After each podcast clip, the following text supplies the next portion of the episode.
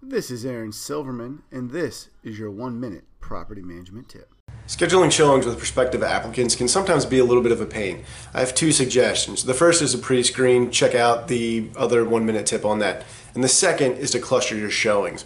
What I mean by that is when you schedule your first showing, you schedule it for, say, let's say Thursday at 2 o'clock. The next time someone contacts you for a showing, you schedule it either at 1.30 on Thursday or 2.30 on Thursday. And what that does is it benefits you in three ways. The first is it reduces the number of times that you have to drive to and from the property because that time wasted is a big time suck when trying to rent your house. The second is when you cluster those showings like that and you're going there less, your tenant's happier, your current tenant's happier because it's less intrusive on them and they're going to be more likely to work with you on scheduling showings. And the third is those prospective tenants will probably cross and then they'll see each other, which helps create a sense of urgency and demand for your rental property. Remember, that's a good sales tactic. And so what that does is you're always trying to sell the idea of renting your property. Thanks for listening to today's tip.